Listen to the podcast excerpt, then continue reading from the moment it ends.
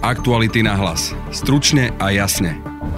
Ukrajinský prezident Volodymyr Zelenský požiadal premiéra Eduarda Hegera o dodanie stíhačiek MiG-29. And I addressed my message to Prime Minister to help us in this case. I really believe that it can be so. Prečo sú pre Ukrajincov dôležité, v podcaste povie reportérka Stanislava Harkotová.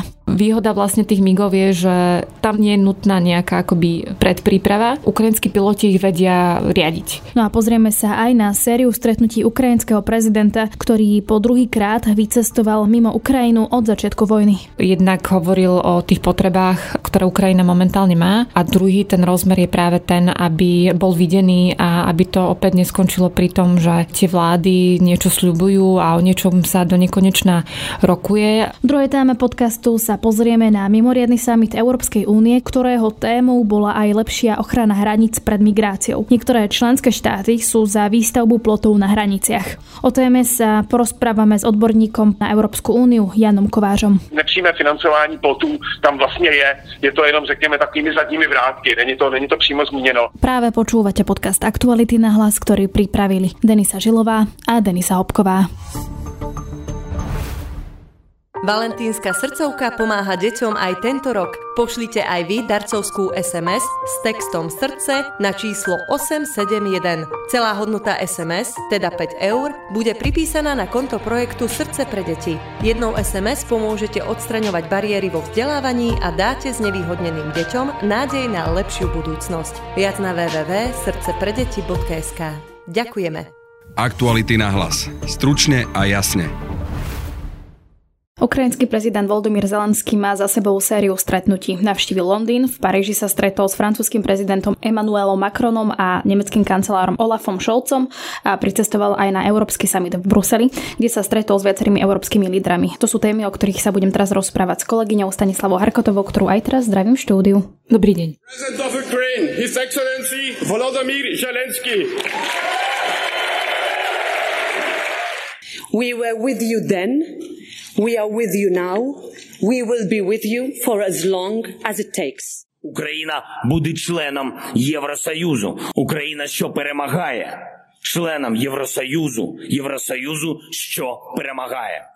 Ako som vyššie spomenula, vyplýva z toho, že ukrajinský prezident stihol navštíviť viaceré krajiny, stretnúť sa s viacerými lídrami a je tu v podstate len teda pripomeniem, že po ceste do Spojených štátov išlo o jeho druhú veľkú cestu za hranice Ukrajiny v čase prebiehajúcej vojny.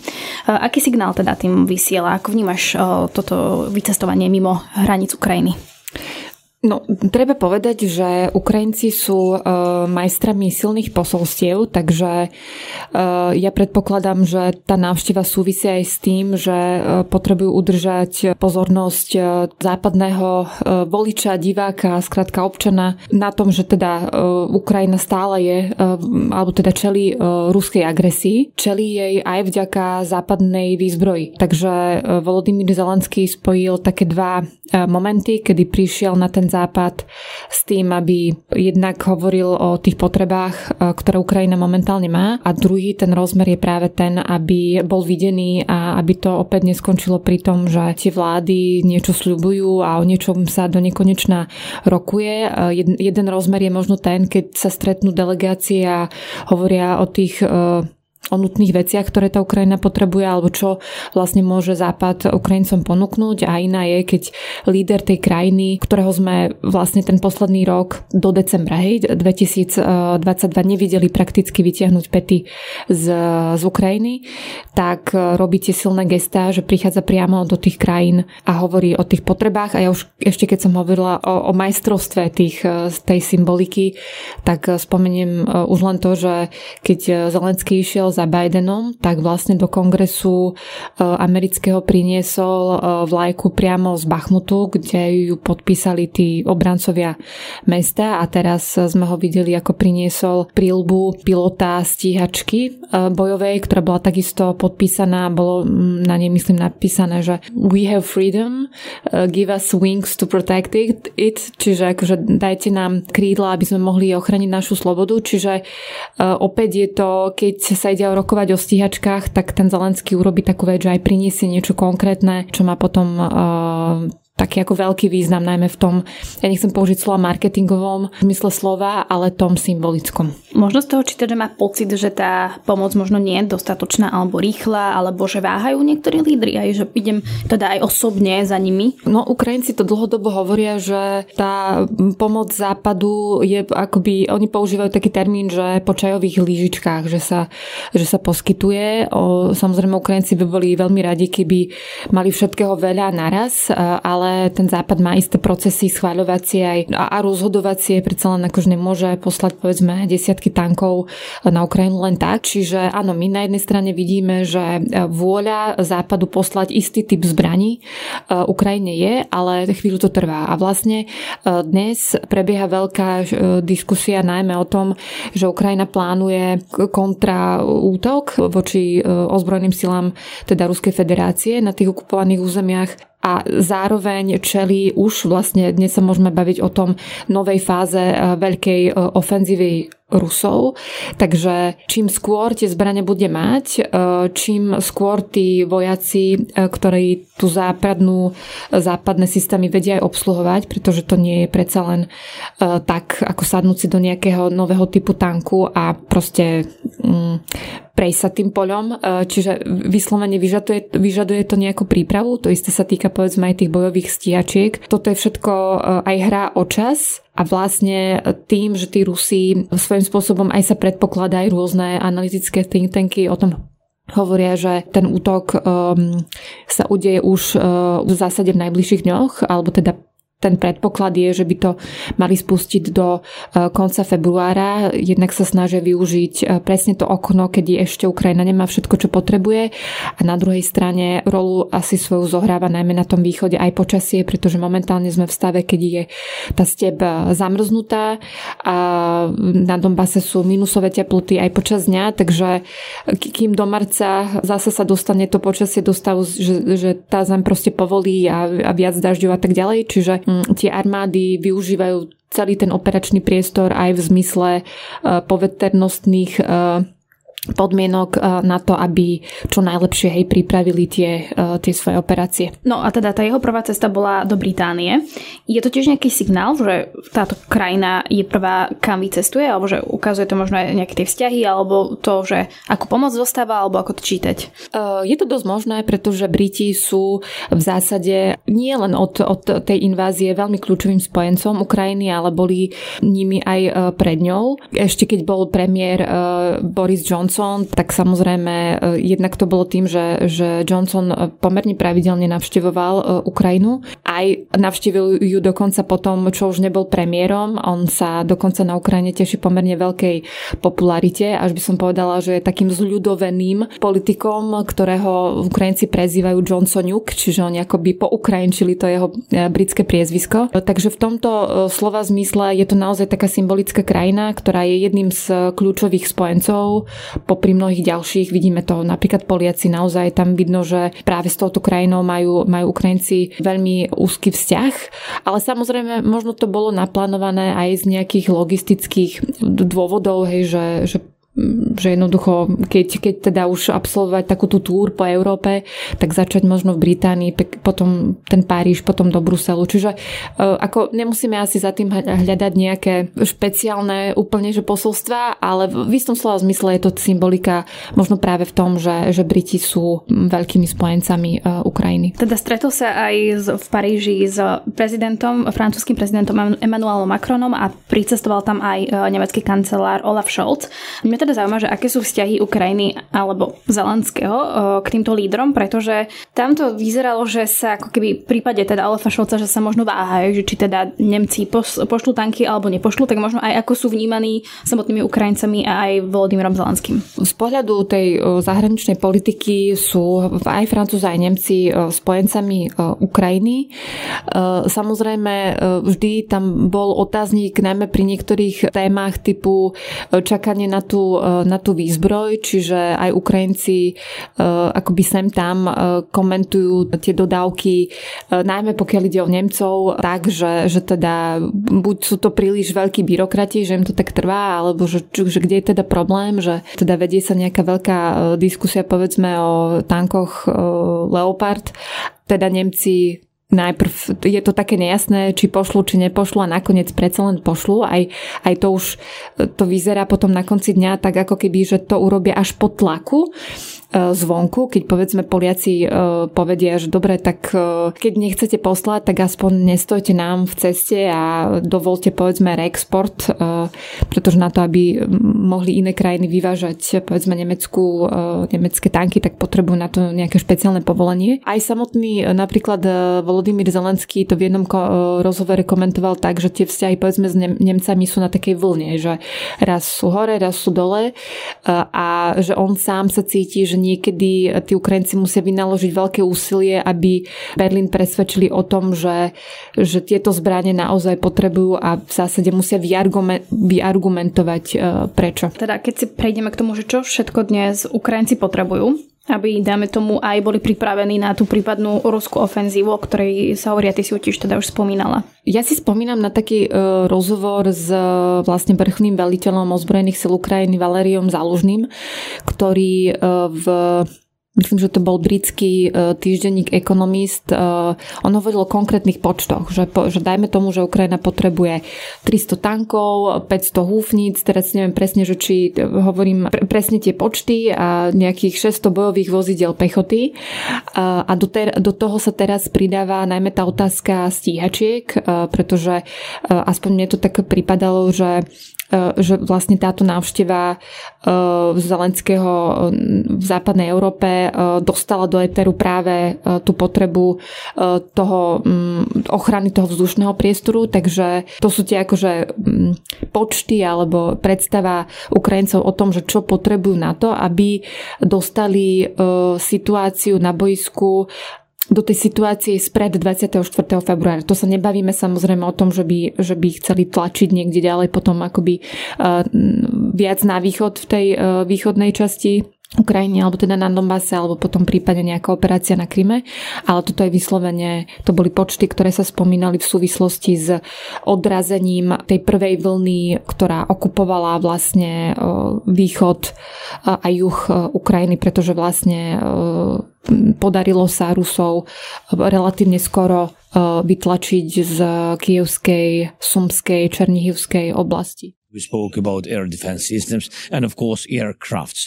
We began such mission, began to uh, to give messages to our partner, partners. It's very uh, crucial, important, and for us to have aircraft, to have um, Western standard aircraft, and to have mix and etc. And I address my message to address my message to Prime Minister to help us in this case. I really believe that it can be so. Thank you very much for your words of appreciation. You are not just our neighbor, but you also our friend, and uh, it is in our interest. It is in the interest of Slovak, but also European security to help you. So, we will we will take this uh, uh, take this request and take this uh, what you asked, and uh, we'll work on it. Volodymyr Zelenský včera aj požiadal nášho premiéra, dočasne povereného premiéra Eduarda Hegera o dodanie stíhačiek MiG-29. Prečo ich potrebujú, to je asi jasné, ale že čo teda by pre nich znamenalo, ak by ich dostali? Tie stroje vlastne sú špecifické v tom, že uh, ukrajinskí piloti ich vedia uh, riadiť. Pokiaľ sa bavíme o nejakých, uh, povedzme, západných stíhačkách, uh, tak tam uh, je tá nutnosť, že oni musia prejsť nejakým výcvikom, aj keď treba povedať, že, že časť ukrajinských pilotov si ním už akože prechádza. Oni sú sú schopní napríklad sa relatívne rýchlo učiť, lebo ja som zachytila, že teda e, stíhačky by e, teoreticky mohli e, Ukrajincom dodať teda Briti. A britský premiér vlastne komentoval tú, tú tému tak, že ale teda výcvik na ich myslím, že sa volá Tajfuny, tie bojové, e, bojové lietadlá, tak trvá zhruba 3 roky, na čo vlastne ukrajinskí piloti e, reagovali tým, že my, ale my sa to vieme naučiť za 3 mesiace. Čiže výhoda vlastne tých migov je, že už tam nemus, nie je nutná nejaká akoby e, predpríprava, taká zásadnejšia. A druhá vec je, že my vlastne dnes nevieme, že koľko presne tých stíhačiek a rôznych bojových lietadiel Ukrajine zostalo. Oni ich mali pred inváziou niekoľko desiatok, ale samozrejme viem si predstaviť, že v tých, tých bojoch proste o mnohé stroje prišli, čiže potrebujú, najmä keď teda sa chystajú do nejakej e, kľúčovejšej operácie, tak potrebujú mať zabezpečené to, to nebo. Potrebujú ho mať zabezpečené aj kvôli e, tomu, že že stále sme svedkami vlastne toho, že, že e, Rusi ostreľujú to, to územie. E, aj dnes proste zasiahli vo viacerých oblastiach strategickú štruktúru, tú, tú, ktorá vyrába vlastne elektrinu.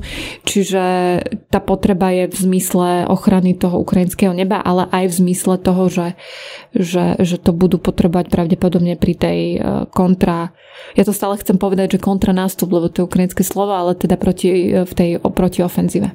Niektoré správy ako keby hovoria, že už aj v podstate začala. Áno, už e, v zásade to e, potvrdil aj šéf e, vojenskej oblasti Luhanskej teda, Serhii Hajdaj, ktorý hovorí o tom, že, že áno, že Rusi začali veľmi tlačiť najmä v tej, v tej Luhanskej oblasti a boje sa teraz intenzívne vedú napríklad pri meste Kremina.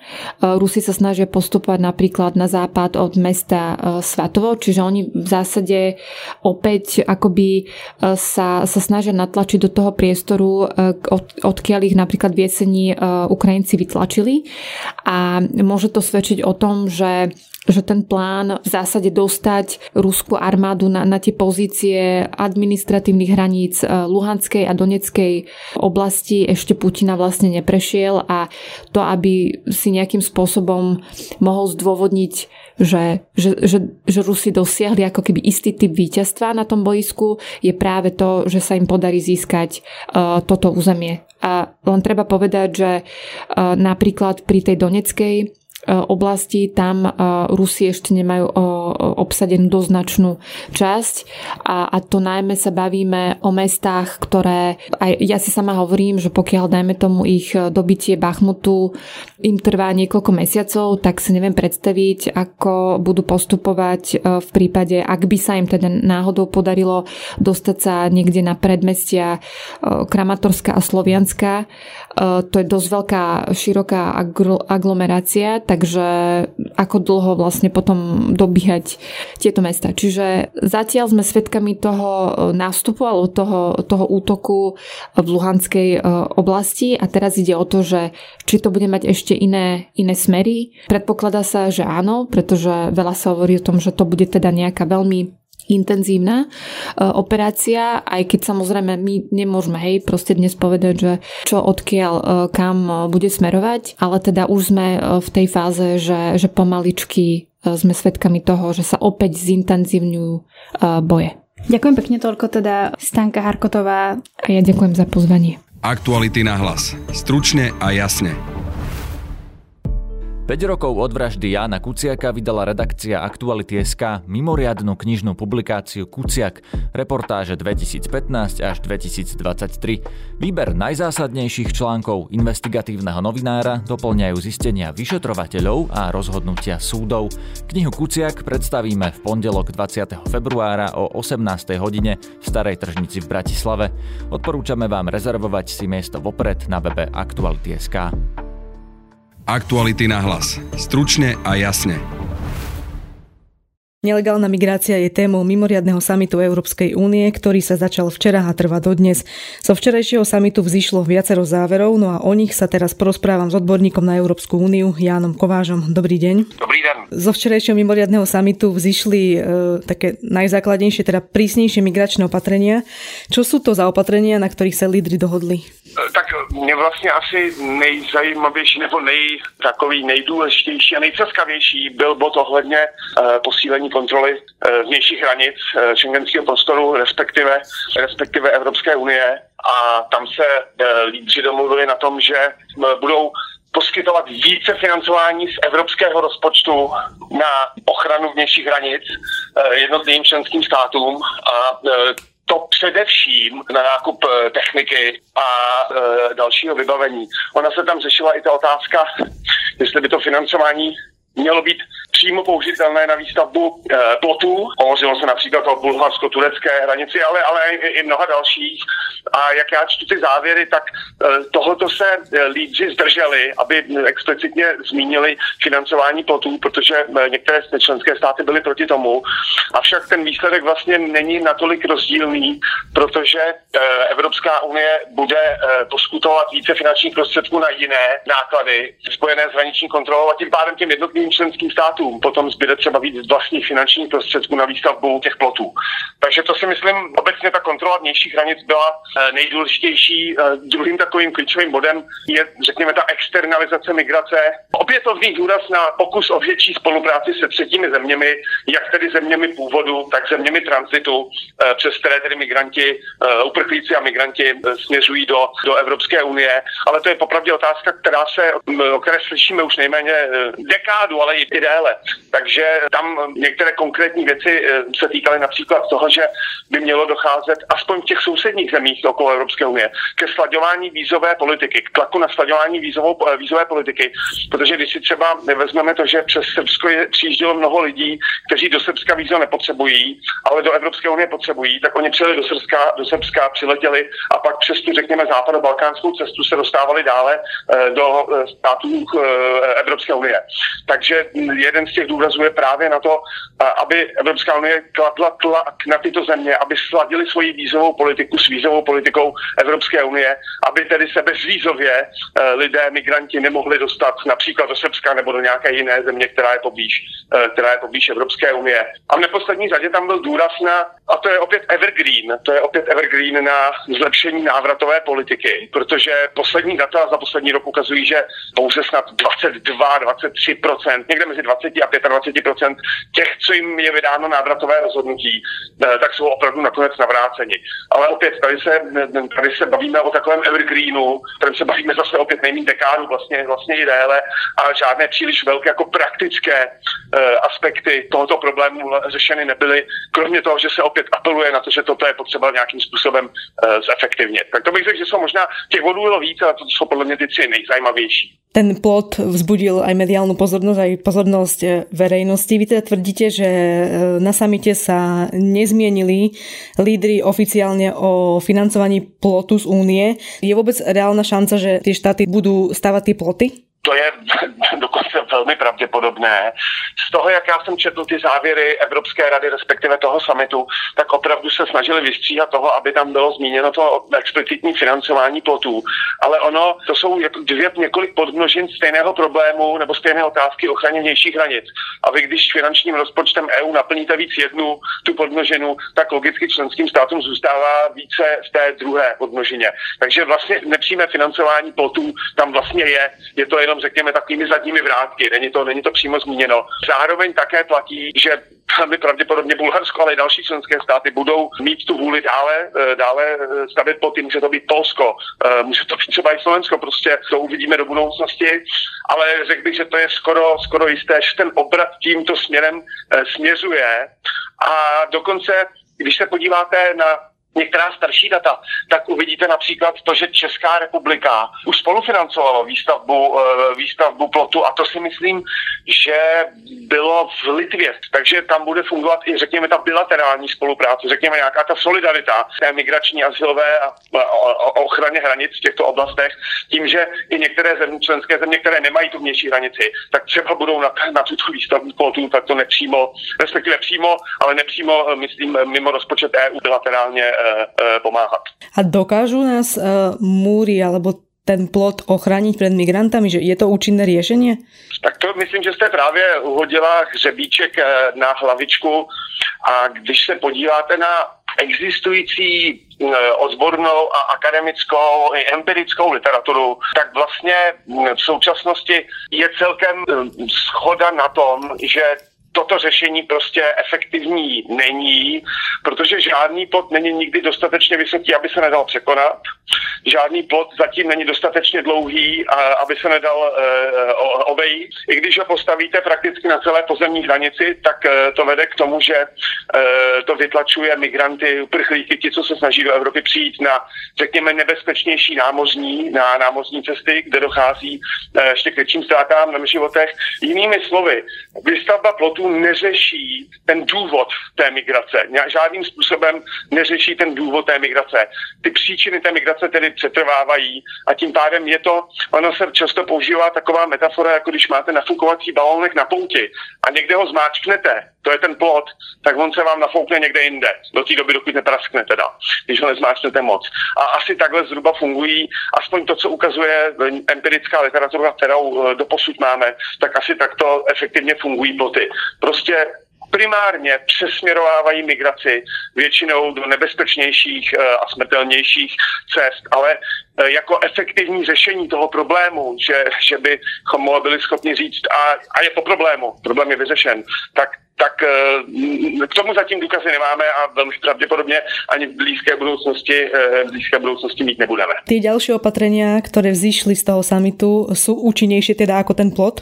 Výstavba plotu sama o sobě je prostě, řekněme, líbivá pro občany doma, ale neřeší ty příčiny migrace. Ale, ale je to věc, která je vidět, eh, politicky ukazuje, jako že se snaží politici něco dělat, tak proto se, proto se častokrát k ním, k ním prostě v poslední době politická elita uchyluje. Další řešení řešení, jako je spolupráce se třetími zeměmi, tedy lepší hraniční kontroly i v těchto třetích zemích, eh, původu i tranzitu, eh, slaďování vízové politiky a tak dále, jsou, řekněme, o něco efektivnější, ale stále vlastně řeší až symptomy. Eh, neřeší, neřeší tu příčinu. A tím já nechci říct, že vyřešit tu příčinu migrace je jednoduché.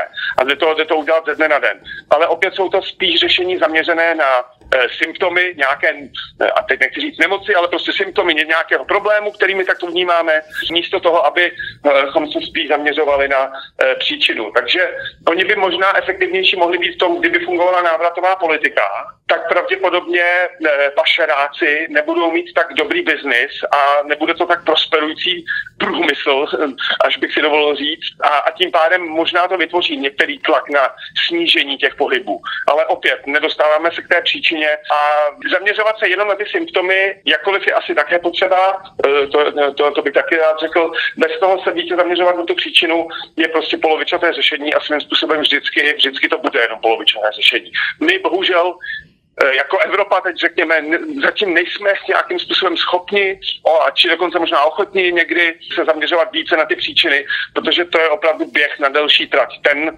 eh, to, to, jsou, to jsou řešení, které se neprojeví za týden, eh, za dva, ani za rok, ale, ale až prostě v delším období. A my chceme něco, co dajme doufat, že se projeví prostě v tom kratším období a zároveň vyšlo signál Evro, obyvatelům v Evropě, my, my ten problém prostě bereme vážně a řešíme. Keď ste spomínali uh, už aj tú politiku a teda to politické pozadie, vieme teda, ktoré krajiny sú za to, aby ten plot stal a které jsou proti? Tak eh, ono, ono eh, mimochodem teď před summitem, myslím, že teď nevím, jestli to bylo 8 nebo 9, 9 zemí vydalo prohlášení, včetně, včetně Slovenska, pokud se nepletu, které se vlastně zaměřovalo na neřekli přímo plot někteří z tohoto pohledu, ale na tu důslednější ochranu vnějších hranic. A e, když jste se podívala tak na rozdíl od minulosti se tam objevoval celkem značný e, průřez napříč Evropou ve smyslu geografickém od severu po jih, od západu eh, po východ. Takže mezi těmi devíti nebo osmi státy, osm myslím to bylo, jste našla jak Dánsko například, eh, našla jste tam eh, jako severskou zemi, našla jste tam Slovensko, myslím, že Lotyšsko a Estonsko, jako řekněme ty středo východoevropské země, našla jste tam Řecko jako jihoevropskou zemi a našla jste tam Maltu jako další evropskou zemi. Takže ty výrazně vyzvali k tomu, k těm lepším ochranám hranic, včetně výstavby plotů. Stejně tak byste k tomu mohla přidat eh, Rakousko, které vlastně bylo jedním z iniciátorů tohoto tématu na tom samitu. Stejně tak eh, to platilo o Nizozemsku, které tento bod eh, do jisté míry iniciálkovalo, teda výstavbu plotů. Takže se ukazuje, že tato otázka, která ještě před několika lety by nebyla mainstreamová ve smyslu jako široké podpory mnoha členských států napříč geografickými osami evropského regionu, se prostě stává, řekněme, takovou, takovou mainstreamovou mainstreamovou otázkou, která má prostě širší a širší podporu, která jde od toho severu, protože k tomu můžete stejně tak přidat Švédsko, respektive novou švédskou vládu, takže která jde od toho severu k jihu, která jde od toho západu, skrze až od Nizozemska po, po Baltské země. Toľko k mimoriadnemu samitu Európskej únie. Jan Kováš, odborník na Európsku úniu. Ďakujem. Ďakujem za pozvání. To je z dnešného podcastu všetko, ale vy si môžete napríklad už v pondelok vypočuť náš ranný podcast Ráno na hlas s herečkou Evou Pavlíkovou o tom, že Slovensko si po 30 rokoch od zmeny režimu takto nepredstavovala, ako aj o tom, kam zmizla empatia a súcit voči slabším a prečo sa tak radi dokola nechávame opantávať populistami a prečo si politici väčšinou nájdu čas na divadlo iba tesne pred voľbami a ako to, že kultúra je na chvoste záujmov nielen politiky, ale ale aj verejnosti. Cez víkend si môžete v relácii Mimoza vypočuť, čo si pri cestovaní všíma najviac, alebo na aké zaujímavé jedla natrafil počas svojho cestovania cestovateľ Milan bez mapy. No a v podcaste Múzeum si môžete vypočuť o daroch pápežov. Na dnešnom podcaste spolupracovali Matej Ohrablo, Stanislava Harkotová a Denisa Žilová. Od mikrofónu sa lúči a pekný víkend želá Denisa Obková. Aktuality na hlas. Stručne a jasne.